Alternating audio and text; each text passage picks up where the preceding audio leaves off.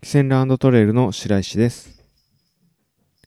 この番組は和歌山で活躍するゲストの方にインタビューしていく番組です。キセンラジオ第31回です。2023年3月18日午前9時、和歌山県白浜町にあるカフェ豆の湯で収録しました。今回のゲストはミルクビアホールつくも、つくも別邸豆の湯、南紀白浜の宿つくも荘などを運営する丸三角四角株式会社代表の古久保俊樹さんです。今回のインタビュアーはむやのむやさんと ARC の上田さんです。今回の収録に至る経緯や古久保さんとむやさんの関係、そして古久保さんの生まれから現在に至るまでのルーツや現在のこと、これから計画していることについて聞かせていただきました。それではお聴きください。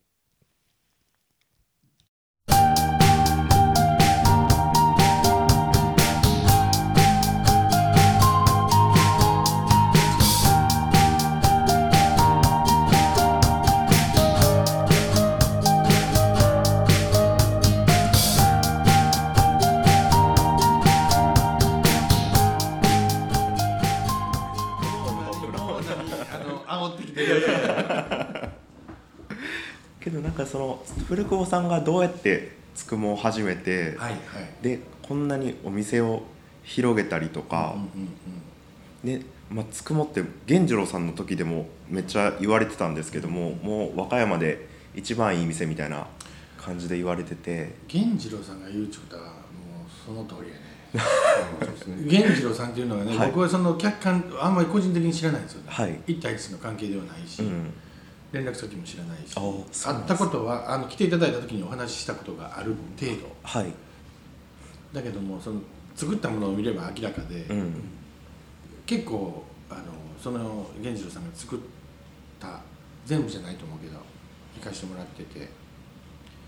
まあ独創性ね、なんていうのかなもう一人独創体制みたいな感じうん。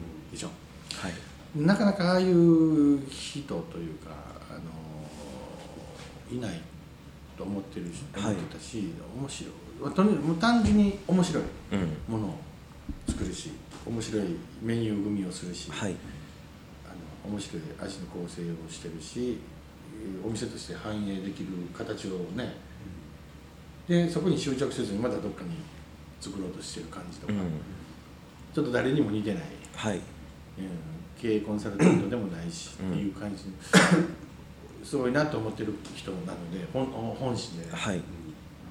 でその人がじゃあつくもがいいって言ってくれたんだったらその人のいいっていうのがどこにあるんやろうっていうのはうん。興味はあるけどね、はい。どこを見てあそういう人がねつはい。くものどこを見ていいと思ってくれてるのかなっていうのはなんかいつか機会があれば聞いてみたいなじゃあそれまたラジオの方で。あそう。そう公開でややってもらいましょうか。対談で。第第50回記念。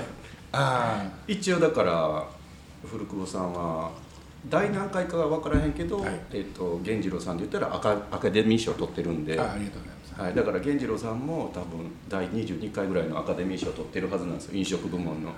だからその主演男優賞の2人が対談するっていうのはどっかで。それめっちゃ聞きたいですね。紀北特難代表みたいな感じで、その事前に交わらずにはい。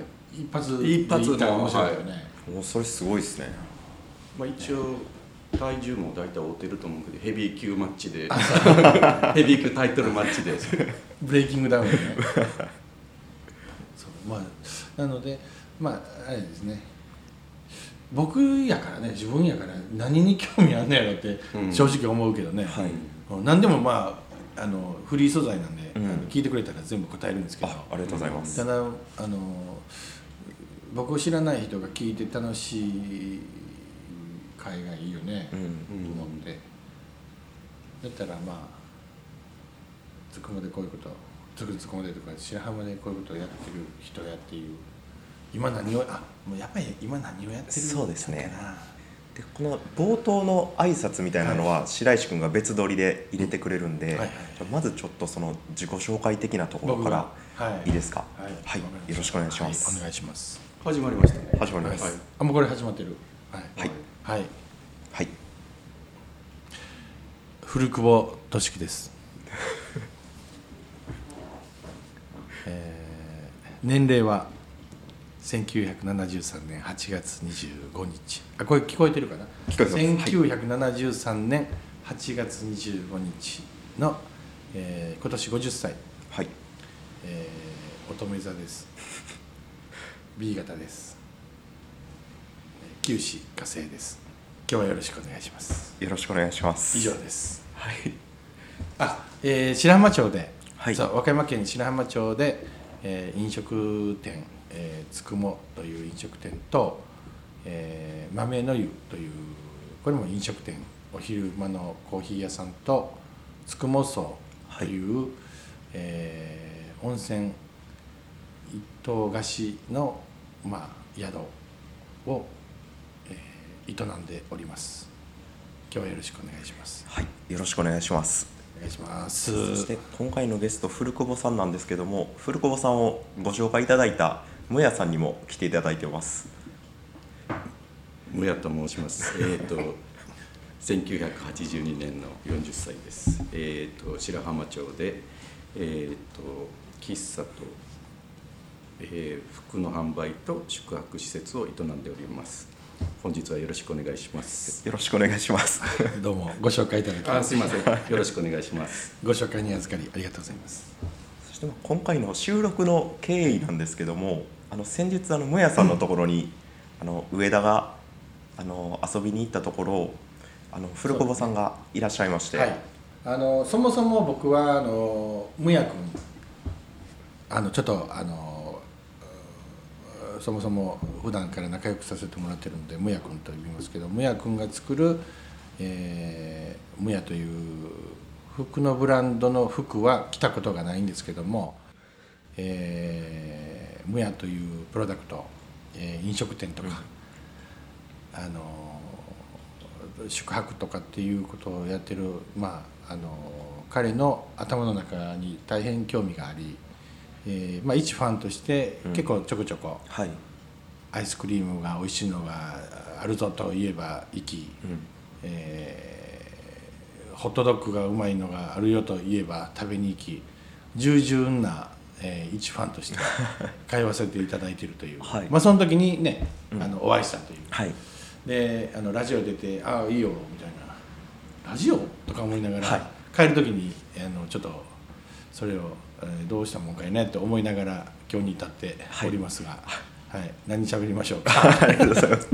えまず古久保さんとむやさんの出会いはどんな感じなんですか？えっと覚えてないですねそうですね。はいはい。多分一お客さんとして行かせていただいて、あそうだったっけね。でまあその古久保さんはそのホスピタリティにあふれている人なんで、はい。多分こうお客さんと来て一言二言この気の利いた感じで今日は調子どうやとか、うん。仕事どうやってもっと気の利いたこと多分言ってくれてたと思うんですけど、はい。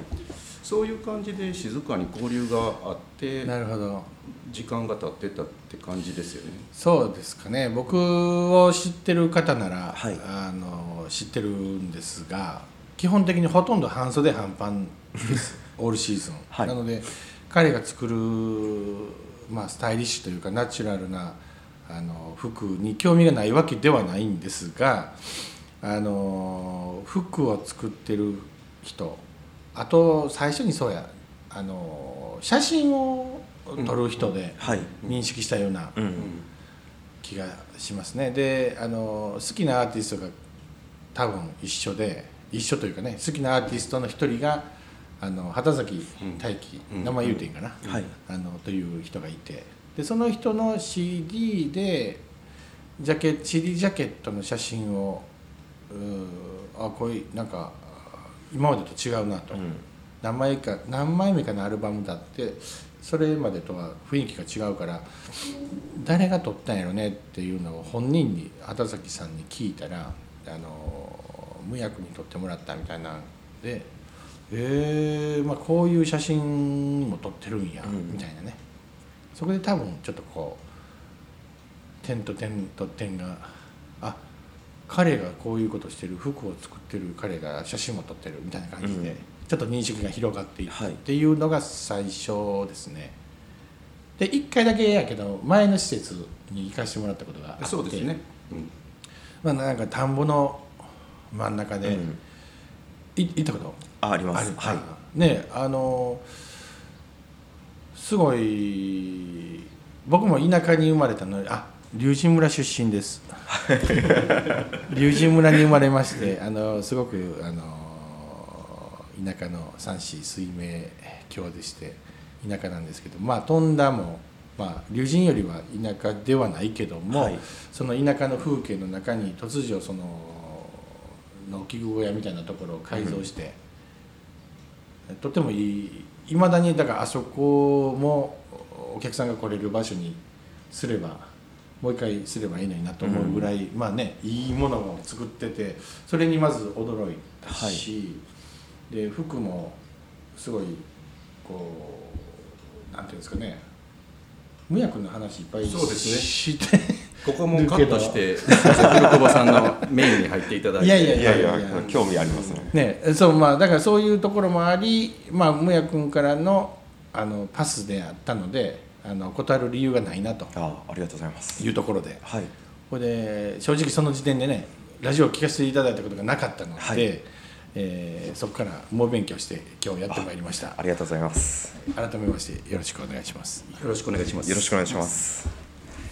今日はあの古小場さんの、まあ、つくもを作られた経緯であったりとか、そこに至るまでの人生とか、はい。でこれからやりたいことっていうような話をいろいろ聞かせてもらいたいんですけども、はい、もう端的に5分ぐらいで言いました、はい、もうさっといきます。あの、は現時点で僕のことを興味ない方も全然いらっしゃると思うもう誰やねんと思ってる方いらっしゃると思うので、えーちょっと簡単にはい。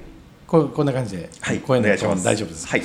えー、と白浜町で、えっとに2000年に、うん。えー移住しました。はい。で移住と言っても最初は1ヶ月ぐらいうん。えーなんかお金に困っていた時期で、うん。えー海外にその前いました。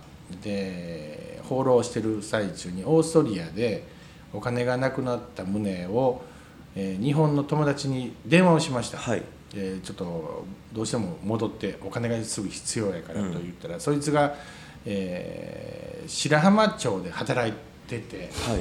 えー、と当時はあのあまり SNS とか当然当然ないですし、えー、と唯一ぐらい知ってた、えー携帯番号にかけたらはい「白浜におるから帰ってこい」と。うーん「仕事は見つけといてあるから」ということで、えー7月19日に朝9時半はい。関空着っていうので来てはい。でそのまま鈍行で白浜にやってきたとで20日の日から何をするんか分からんけども、えー開けとけ40日間ということで、うん。えーちょうど夏だったので、はい。えー浜白良浜周辺の駐車場の整理のアルバイトをうん。40日間ほぼ毎日ぐらいさせてもらって、はい。なんとかしのいだという。うん。でそれが終わってからはまた、あのー白浜を離れるぐらいのまあ予定も立ててないけどもそれぐらいの気持ちではい来たんですけどもあの気がつけば23年うん。それから今住んでますと、はい、はい。その間に白浜の方とえー結婚もしたりとか、うん。そういうまあつくもというのがそこから、え4年後の2004年にはい。えーやり始めましたがそのつくもがある同じ場所にあった飲食店に、えー勤めさせてもらったのがきっかけですね。おつくもの前にあのーまあ あったお店のオーナーに声をかけてもらって、ーはい。で働き始めてもうほぼ途中からは一人でうん。3年余し一人でやっててでそのお店がなくなるのとはい。同時じゃなかったな。なくなってからちょっとしてから8ヶ月後ぐらいにもう一回自分でやってみようかなということで。うーん当初はねもうちょっと違う場所ではい。違うこともいろいろ考えたんですけど白浜って当時あの土地建物を探すのがすごい困難でそのどこの馬の骨かわからないはい。僕に建物というかテナントとかね貸してくれる人が本当にいなくてえ。ー、8連敗ぐらい多分して、はい。ここいいなと思って聞きに行ったらあのまあ貸してくれない理由が、あ定かではないけども。はい。っていう。そんなことが続いててで、まあ、たまたまそこがあの大大家さんも知ってたので、まあ、借りることができて、えー小さく始めたはい。というのがたまたま、えー今年でつくもが19年うん。続くことになったんですんですけどもまああの長くしようとかはい白浜を良くしようだとか、うん。えー、とビーチクリーンだとかはい。そういうもう志は何も正直なかったですね、うん。自分のことだけしか考えてなかったし自分が環境白浜っていうところがすごくまああの環境として好きだったっていうこととか、えーそれまで、まあ、ヨーロッパとかをあの若い時に旅した時に例えばイタリアのその海岸沿いをアマルフィ海岸とかを行った時に、まあ、白浜から串本辺りに似てるなとか、うん。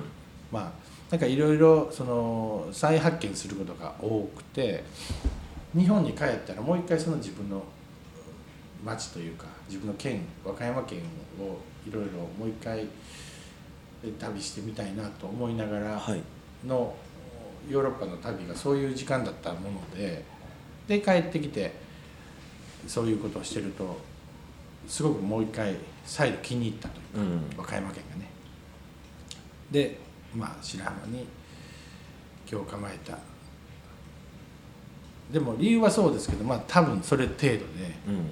えー長く本当に続けようとか志高く始まった店ではなかったのでもう場当たり的に毎日毎日やってくる課題を一個ずつ一個ずつ解決して今日に至るうん。という感じですかね。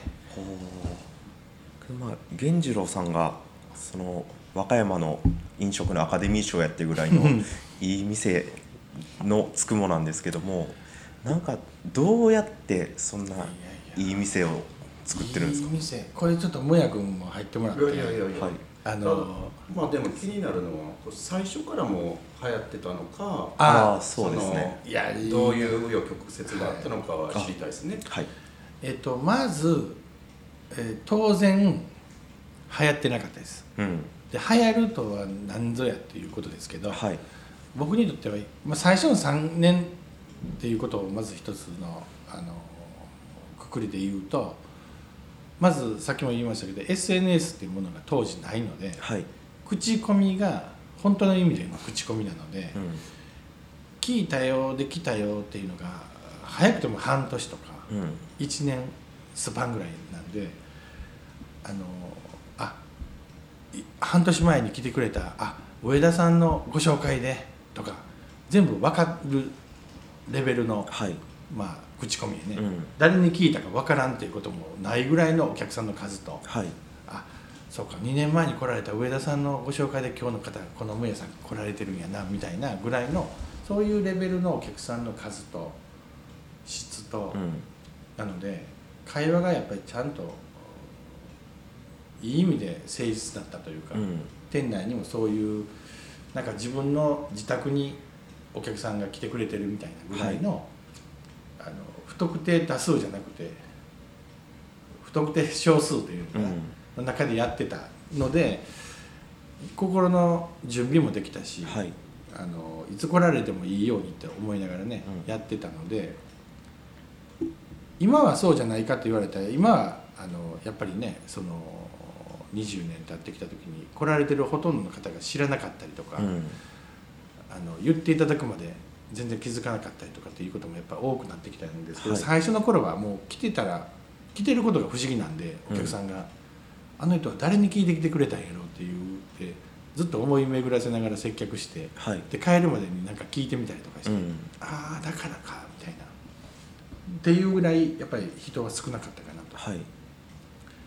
でやっぱり近所の人も僕が龍神村出身で白浜にほぼし知り合いが一人もいない状態で来たのであのいぶかしんでるというか、うん。あのあいつはその敵か味方かじゃないけども若いいきなり店やったみたいな感じに見えてたと思うんで、はい。あのちょっとこうちょっかいかけてくる人もいたし、うん仲仲良くなろうとしてきてくれる人もいたりとか、なんかいろんな反応があの白浜といってもねちっちゃい町なんであのいきなりえー特にあの当時20代で30なるかぐらいで店をする人がなかったのでうん。今から思えばねなんかちょっとこう警戒されてたような感じですかね最初は。はい。だから最初はあんまり誰とも仲良くもならず、まあちょっとこういい感じの距離感であのさ最初の3年はやってたかなと。はい。で、まあ、やっぱり徐々にあの白浜のおなんていうか力学が分かってきて。はい。白浜の力学。力学というかねそのあどこにどういうお店があってとか、はいはいはいはい。あ例えばこう斜め向かいの神寿司さんはい。っていうのは、もう今をもって55年もっとかな、うん。あのまあ、地域一番店としてねやられてるそこの大将があの声をかけてくれて、はい。目目をかけてくれるようになったらあのあ神寿司の大将がああのつくもとうん。古久保とちょっと心安いそうやぞというようなことになってくると、はい。ちょっと安心感が出たのかあの他の人もはいそれがあってこう仲良くしてくれてに来てくれ始めたなっていうふうなことがあったりとかね、はい。まあ、力学というほどのことではないけどもその安心感がない人物だったのがはい。まあいろんなそういう町の、まあ、人たちと仲良く一人だったらうん。その人の周りの人が、えー微笑んでくれて、はい。みたいなことあがー。なのでそこから一気にこうね、はいあのああいつは、まあ、あの危険分子じゃないぞと、うん。なって3年ぐらい経ったぐらいからなんか急に人間関係が広がったようなえ。感じがしましたね。ー、そうなんです。やっぱそのターニングポイントはその神津市のそうでね。であのねあそうそう。あのー僕はその当時から1年に1回1ヶ月休みをと取るって決めてたんですよオープンして。うんはい。でそれはあの子供の時とかにやっぱりその大人になったら夏休みがなくなるし、うん。休みがなくなってずっと働いてるなと、はい。それしんどくないんかなって、うん。まあ、単純に思ってて。で子供の時はね夏休みとか春休みとか冬休みとかあるのに、大人になったらその働き詰めに働いてるとでそんなにお金儲けてどうするんやろうと、うん。どこも行けんやんと思ってたので。でそれを思いながら大きくなってきたけどそのなるほどって思う答えがなくて。うん。で自分でやる時がもし来れば休みはしっかり子供のような周周期で子供の時の学校に行ってる時のような気分ではい。せめて年に1回は 1, ヶ月はまず休むと。うんでその次は2週間ぐらいの休みを取るぞと。それでちょこちょこあの連休も取るうんぞということはなんかこう決めてたので、うん。あのオープンしてもう言うてる間にすぐに1ヶ月休み取ってハワイに行ったんですよ。うん。でハワイで遊んでたらあのその高校の時の恩師から電話国際電話がはい。あのあってあの「どうしたんだ?」と「やっぱりダメだったか?」みたいな。うん。最初分かんなくてね、はい。ほんならもういきなりもうやっぱりやったけど店をし閉店したってね、はい。閉めてなんかちょっと雲隠れしてるみたいな噂が流れたみたいで、はい。ほんで本当にその「いや違うんです」と「いやちょっと休みを取ってます」って、うん。休みってどういうことなって言うから「いや1ヶ月休みを取ってます」って言ったらすごい怒られて。うん。怒られたというか心配されたよね、はい。そんなやつはおらんと。うんでこの白浜で夏夏に定休日で休んでる人も当時ほんまにいなかったと思うんで、うん。7月8月とかねあの無給みたいなのが、はいはい。まあ横行してたというか、うん。そういう時代だったんであまあ書き入れ時ですもんね。書き入れ時っていう考え方やね、でもそういう考え方がまあ僕は商売人の子供ではないので、はいうん。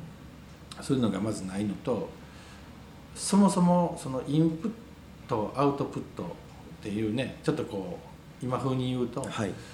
感覚的にですけどそのずーっとやり続けるというのは自分には無理やっていうことがうん。はっきり分かってたので、はい。休んでなんか自分も旅をしたりとかなんか別のものを食べたりとかうん。する時間が欲しいっていうのがまあいまだにだから続けてることとしてその二十何年前から始めた1ヶ月休むっていうのもいまだにずっとえー続けてますし、はい。続けてきてよかったと思うし、まあ、20年経って結構今の時代ってね休みを自由にうん。みんなが取るような時代になったし定休日は当然夏だろうがどのお店も取ってるようになってるし、はい。そこに関してはなんかちょっとこう異端というかね、うん。でもなんかすごい最初はびっくりされたことの一つがそそこではい。休み取りまくってるぞと。うんで嫌味も結構言われてはい。結構なもんですねと。よう儲かってるんですねと、うん。ほんで心の中でねアホかと。そんなお店やってて営業せんかったら売り上げゼロやのに、儲かるも何もない。ただねその人生観というか自分のその人生時間に、まあ、じ自分の人生においての優先順位の一番目は昔も今も時間っていうのがなんかもういつ頃からかもう絶対順位としてあって、はい。で時間をどう過ごすかっていうことがもういつもあるので、うん。だからまあ休みは休みだしで休むことによっていい営業うん。営業というかねつくもにいる時間僕がノリノリで、えーやる気充実して、はい。充満してやりやるためにも休みは必要やっていうのがまあそういう考え方ですよね、うん。でもそこはちょっと人と違うのではい。すごいあの1ヶ月休むってねなんかあんまりなかったんで破壊力のあるそうですね。あの情報としてみんなが結構知ってくれてると思うそこがまはい。あちょっと普通の一般的な飲食店とはつくもが違うところうん。だったと思いますね、うん別にその気をてらってやったとかはい。やむにやまれずやったとかってことじゃなくもうほんほんまにこうカジュアルに普通にそういうことをやってたらみんなが驚いたっていうだけのはい。ことなんですけどね。それで当時からやっていけてたんですね。やれましたね、えーやれてたというかもうそれが楽しみにもなるし、はい。でそれが最初は自分の楽しみなんですけど、うん。何年か3年とか5年とかほんまに8年10年経ってくると今年はどこに行ったっていうふうにお客さんの方が僕の旅を楽しみにしてくれるようになってきましたね、はい。これでどこに行くん、うん。行く前はね休む前は。で帰ってきたらあのまたどっと来てくれて「どこ行ってきたん?」って言って、うん。どその何語で喋るんとか、はい。ね、そこはなどんな料理食べてるんとかっていうふうにお客さんの方が僕らの休みを楽しみに取り扱ってくれるように今もなってて、はい。でちょっとあの話が飛んじゃったなと思うのがさっきその神寿司の大将の話をちょっとしてて、はい。神寿司さんの大将が興味を持ってくれたのは実はそこで。うん。最初最初はね本当に休みを取っててちょっとなんか不埒というかはいふざけた野郎やなみたいなのは多分若い、若いやつやなっていうのは多分そういうのも空気としては僕もキャッチしてたんやけども、はい。お構いなしで休んでたりとかするから、でもやってる時にはちゃんとやると。不規則なことを規則的にやるっていうことを僕はやってたので,、でそれを最初ねその工事の大将があの「どこ行ってきたん？今度今度は」と。まあ、一番の町の長老でありながら帰ってきてもうシャッターを開けてあの営業せずにごそごそやってる段階で、うん。毎回聞いてきてくれるようになって、はい。あのそこはどんなもん食べてるんだとか、うん。魚は食べるんかとか生で食べるんかとか、うん。何語で喋るんだとかとにかくで、まあ、わしらもそんなところやっぱり行って勉強せなあかんねんけどな、うん。とかって言うてそのなんか評価というかね僕がやってることをこうなんていうかよしとしてくれる初めて。はい。だから後にも先にもその年齢も一番年上の町の長老が僕がやってることを面白がってくれたというのは、すごい僕にとってもあのラッキーだったし嬉しかったし、うん。うん。でそこからこう派生してみんながあこれは面白がることなんやしもしかしたらあの大事なことなんかもわからんと。はい。休むってこととか、うん。旅することがっていうふうになんかちょっとしたこう価値観がこう変わっていくきっかけになったのはその大将が面白がっていつも来てくれ始めたこととこうちょっと重なるというか、っうん。ていうことですかね。なるほど。そのまあつくもが古久保さんが町になんですか馴染んでというか、でお店もうまくいってきてでそこからどんな感じでつくもは流行っていくんですか？つくももつくもっていうこれをね聞いてくれてる人がもうずっと気になるのは、はい。つくもってどこやねんとかはい。言う人たくさんいらっしゃる。もうちょっと待ってください。まだ聞いてくださいねこれ、はい。もうあのチャンネル切らんといてくださいね。あのもうちょっとしたら興味出てきますからね。あの、えー古久保って誰やねんっていうところやと思うんですけど何者でもなくて、まあ、白浜でお店を19年目やってますということなんですけどもでも同じことを同じ場所で同じ名前ではやってますけど、うん。おそらくすごいこう変化してます。うん。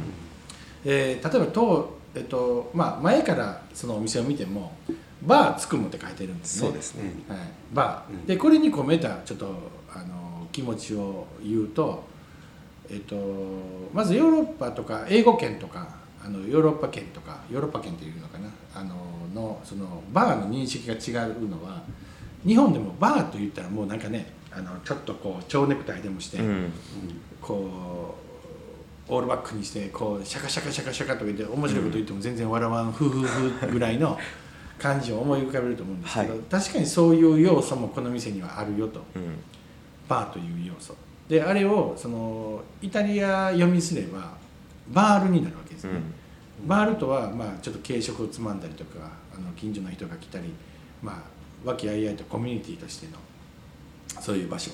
でスペインにあれが行くとバルと発音して今度またもうちょっと食事だったりとか、そのまあでもコミュニティには変わりがなくてで発音の違いでそのいろんな要素があるっていうことがあのあのバーつくもには僕の中でこう込めた一つのメッセージで決してその難しいことを言うあのニヒルな、えー緊張感のある店をやろうっていうことであのまあつくもっていうのを作ったんじゃなくて、まあ、そこがまあ一つのコミュニティ、えー食べるもよし飲むもよしっていうことがこの中であの今後繰り広げられていくようにという思いで最初あれをつけました、うん。で当初はどうだったかというと食べ物がほとんどなくておー。あのもう唯一の食べ物がね古久保三種盛りっていう、はい。はい。これが飛ぶように売れるんですよ、なぜかといったらそれしかないから。えそれは何やったんですか？それはねあの日々変わる、はい。その三種盛りなんですよ。はい。でもなんかねすごいその当てとしてこだわりがあって、はい。あの牛タンを1週間ほどこうなんかいろんなこうソミュリ液につけて、うん。でそれをちょっとこう干し肉のようにしてあのソフトジャーキーのようなものを作ったりとか、でチーズもアイスチーズって言ってあのチーズを一から作ったんじゃないんですけどその美味しいお酒に合うチーズの味にチーズをブレンドしてでそれを、えーアイスクリームのように冷やし固めて、はい。で蜂蜜をかけてその食べるという、うん。そのチーズ味のアイスじゃなくてもうま丸丸ままチーズなんやけどチーズが冷たくて蜂蜜をかけて食べてそれでワインを飲むウイスキーを飲むっていうなんかその世にも不思議な、うーん。まあ独創的なはい。いまだに同じようなものを見たことがないけども、はい。今はもう作作ってないんですけどそういうようなものを作ったりとか、まあ、とにかくその時に僕が、まあ、作りたいもの、まあ、はい。燻製とかっていうものを、あの作って三種に持ってうん。出すと、はい。でそれしか食べ物がないから、もうんうとにかくそれしか注文しようがないからもうおかわりしたい人はねお腹空いてる人はおかわりするしかないから もうあのそればっかり出たと。いう感じですね。でもそれは最初そうで。これで23年してくるうちにちょっと要望を聞いて、あのちょっとメニューが増えていって、うん。現在に至るとはい。その古久保さん一人でやってたのってあ。何年ぐらいなんですかねえっとねそれはえっとつくも2004年のつくもが正式にオープンする以前のうん。2001年からうん。2004年までぐらいの3年3ヶ月ぐらいがあのつくもの前身として僕が一人でやってた時期があって。うん。でその時は本当にもう一人仕事。うんでも一人といえどあの一人仕事するんですけど例えばその時に知り合いが来たらはい。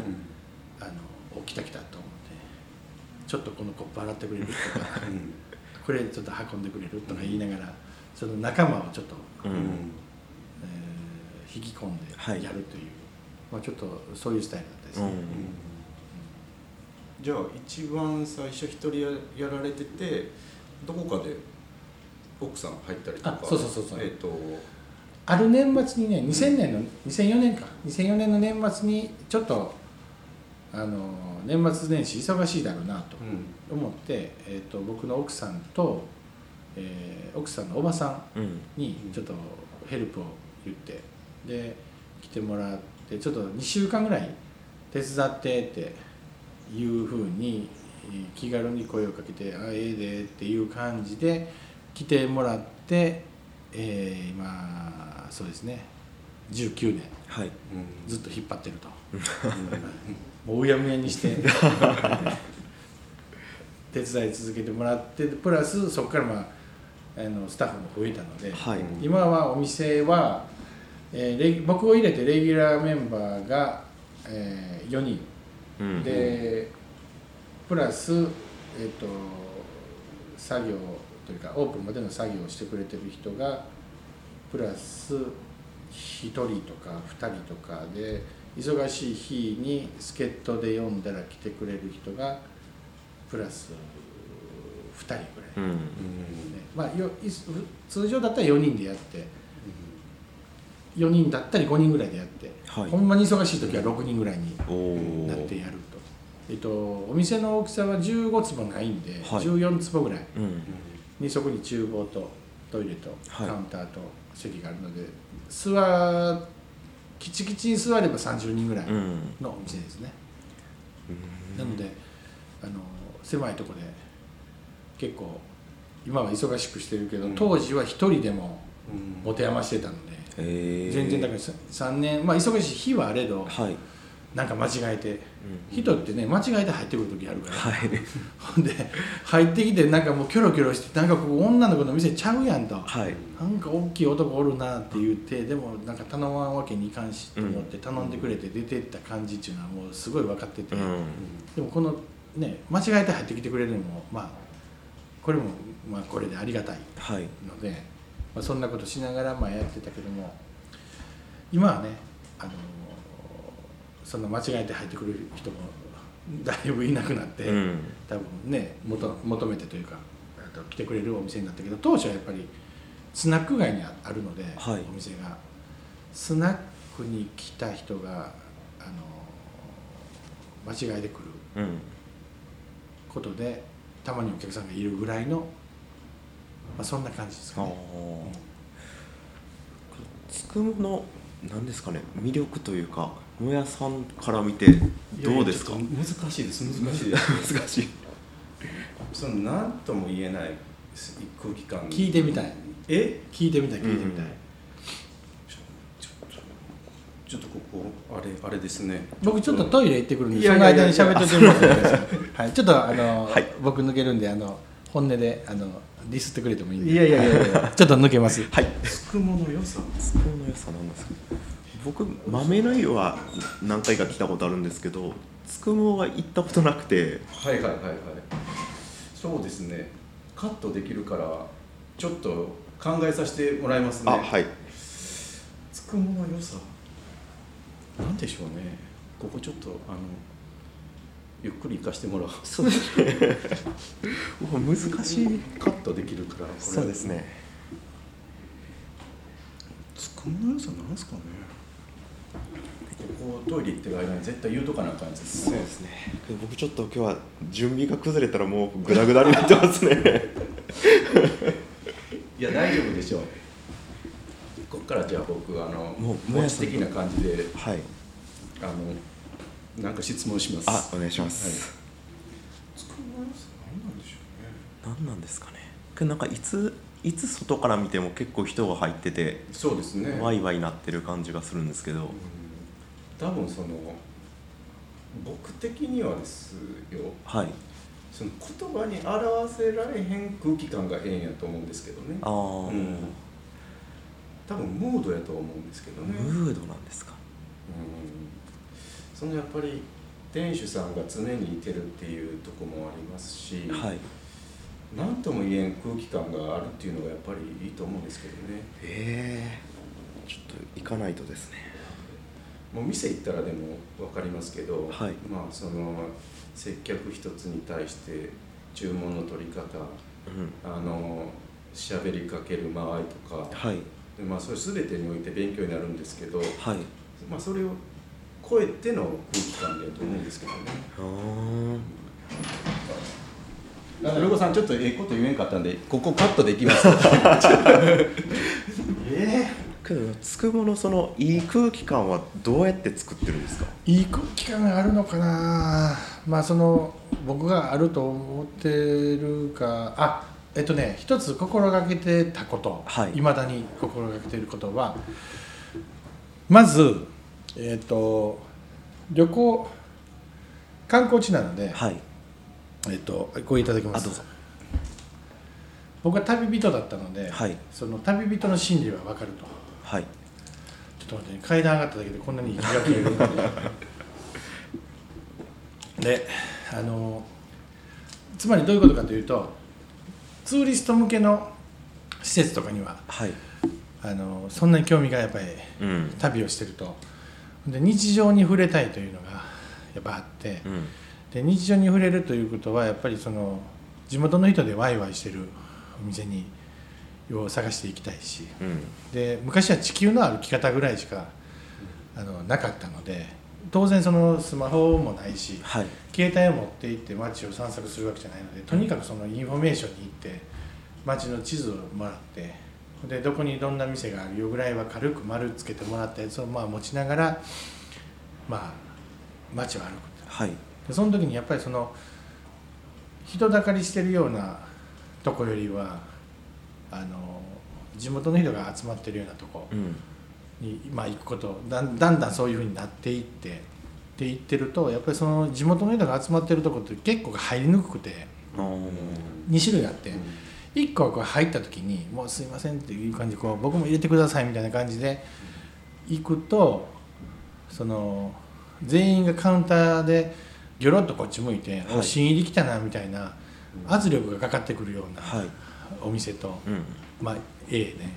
で B はあのワイワイしてるし旅行の人が来ても「おなんか旅行の人?」みたいな「おいでおいで」みたいな「どっから来た?」みたいなうん。感じでこう受け入れてくれるその同じ地元の人が集まってる店でも2種類あって、はい。でそういうことが何回か続いていた経験があったのでやっぱりその地元の人が集うのはいいんやけども初めて来ましたみたいな人をその常連とおぼしき人たちが全員でギョロってカランカランってこうねドア開いて瞬間に全員が見るみたいなそういう店はやりたくないなと。うんだからそういう店にならない、えーさっき言ったら B のようなその温かく迎えるではないんやけどもそのその人が例えば喋りたかったら喋れるような環境を作ってくれたりとかはい。っていう意味で、お店側もその常連のお客様要はその地元の方とのその関係づくりにおいてまああの変なちょっと生意気な言い方かもしれないけども、うん。その自分がその店にで大きい顔できる店なんやというようなあの思い違いが生まれにくいようにうん。えーするというか。はい。これなんか言葉でなかなかうまく言えないけども、ね、お店やられてる方がこれをね聞いてたらみんなもうあると思うんですけど、うん。やっぱりそのお客さんに対してきちんと接したいと。でお客さんが何か言うことに対しては、まあ、速やかに答えたりとか、はい。あの居心地がいいようにということは努めるんですけど、うんが結果そのやっぱりその人がお店の中であの立場逆転じゃないけど、お店の中でイニシアチブを取りすぎて次来るお客さんがその人がに萎縮したりとか、はい。その人があるよね、うん。あるよねというかね、うん。そういうケースがそのお店をしそういう空気が支配するうんうん。ことを避けたかったので、はい。僕がじゃだからまあいいお客さんという認識をするお客さんというのはそういうことをしない人。で例えば混混み合ってきた時にあの僕らはいつでも来れるから席うん。開けてあげるよとばかりに、うん。チェックしてって言ってパッとこう席を作ってくれたりとかはい。した人とかがやっぱりその注意して見てるとそういう方はやっぱり中にはいらっしゃるので。うん。そういう人たちとの関係を深めてきたやっぱりそういうそのそういうお店の思い方というかおしていただく方とに僕もちゃんと気づいて、はい。あのまあ、言葉でお礼を言うとか、うん。その人をとのその信頼関係を築いてくることを地道にやってきたことで、うん。今つくもに例えば初めての方が入ってもアウェイ感というのはないと思うんですうね、んで一瞬どの人が常連でよく来てくれてる人か旅行の人なのかが、あの分からないぐらいの,、はい。あの店内の溶け込みをうん。もう週にほんまに8回ぐらい来るぐらいのはい。常連の人もいるけどもでもその人は声が大きくて明らかに常連って分かるようなふりをする、ね、そういう素行ではないし、はい旅行の方は旅行の方でねあの来やすく当然その観光地なのでうん。入ってきやすいしほんで喋ったら「あ地元の人なんですか」みたいな「あしょっちゅう来てる人なんですか」みたいな。うん。とか分かんなかったですみたいな感じの感じになってるのはやっぱり僕は最初からそういうふうにうん。なんかイメージがあったというかね、はい。うん。自分がやっぱり旅をしてた時にあの心地よかったお店のイメージをそういう空気感っていうかね、はい。目に見えないうん。空気感っていうのはやっぱり日々の積み重ねでできるもんだっていうことが、まあ、自分の中にはやっぱあったので、うん。まあ、そういうふうに心がけてきたっはい。ていう感じですかね。ほあのもうあのもうちょっと具体的に分かりやすく例えばうはい。どうしたかっていうことをねちょっと具体的じゃないなと聞いてる人今思ってる人は何人かおるなというのをちょっと今察知したんで 言いますけど例えばですよ例えば観光地です。あの海水浴場も近くなので、はい。あの結構あの23人4人ぐらいのうん。可愛いその女の子が、はい。じゃあ来てるとします、うん。で店はガラス張りなので、うん前を通りながらあのお店に対する興味じゃなくてその女の子をパッと見つけて、うん。もう明らかにナンパ目的で入ってくるような人も、うん。そういうお客さんも中にはいらっしゃる。はい。た時に中がそうやって透けて見えるってことは僕のカウンターからも外は見えてて、はい。ほんで入ってきた瞬間にもうその子らは女の子に声かける気満々やっちゅうことぐらいはもう見てわかるわけですよ、うん。すると席は当然空いてたとしてもはいですよ、あのご予約いただいている方ですか？と、うん。あご予約の方ですねとか言っていや予約してないとかああの実は今ちょっとこの後も予約があってうん。ちょっと席空いてるとこもその予約席なんですよと。で誠に申し訳ないけども今ちょっと座ってもらえないんやでそうなん？とか言ってこう返すわけですよね、うん。まあ、こういうそのお店として売り上げとして考えた時には当然入ってもらったらねお客さんって来てもらった方がいいに決まってるんですけど、はい。その後繰り広げられる想像をした時に、うん。明らかにその店内で声をかけたりとかでその女の子たちはそれを望むか望まないかは別としてそれ以外のお客さんもいらっしゃるので、はい。そういうやり取りを店内でまあ見なくても聞こえてきたりとか、うん。そういうちょっと不愉快とまではいかんけどもなんかこう心地の良くない空間になることを事前に防ぐためにはい。そういうことをすると。とかね。なるほど。もちろん怖そうな人もいますよね、はい。うんあのそっちの人かなみたいな、はい。だったら同じようにしたりとかね。なんとなくこの誰か特定のお客さんがいらっしゃることで他のお客さんが我慢しなくちゃいけないような空間をいかに作らないかっていうのをもう入ってしまったらある程度やっぱりそのお客さんのなんか動向に沿わないといけない部分があるので、はい。だから入る段階でまずあのこれはものすごい生意気な言い方ですけど、うん。セレクションしてるっていうのはもうだからこれを結構あそこ行ったらいつも断られるんやと。っうんていう人もいるんですけど、うん。まあそういう人もいらっしゃるかもしれないですね、はい。うん。入ってき方とかね、はい。例えば、はい。僕加えタバコをしながら入ってくる人嫌いなんですよ。はい。で昔は店内タバコ吸えたので、まあそれでも別にいいっちゃいいんでしょうけど、うん。大体人の家行くのにタバコを吸いながら火をつけたまま入ってくる行く人ってないと思うんですよね、うん。だからそういうのも含まってなんかまあそうですね。あちょっといっぱいなんですよみたいなことをうん。すぐ言うっていう、はい。そこはもうあのお店のお客さん、えー売り上げそういったことはあのそこでは比較の対象にならないというか、うん。まあ、店内の空気感をとにかくいかに心地よくたの、えー保つかっていうことが一番注意した注力したとこ。うん。ろ、まあ、未だにそういうとこはあるかなと。うん。古久保さんってもうその一プレイヤーでもあるんですけど今もう経営者っていうもうたくさんスタッフ抱えてるじゃないですか。でなんかこの、まあ、僕らより一つ上の世代の人ってもうその現場に立たない人もたくさん出てきてらっしゃって、老害やね。老害、はい、その辺は。老害。は気づかんからね、その辺は僕自身は現場に立つことがいいとまだ自分は思ってるんですね。自はい分が店に立つことがいいと思ってるんですけどその辺のことって、まああのどう考えてらっしゃるのかっていうのはうん。お聞きしたい一つなんですけど、はい。はい。はい。えっ、ー、とねむやくんってあれよね。むやくんを知ってる人むやくんのお店を知ってる人は結構無機質な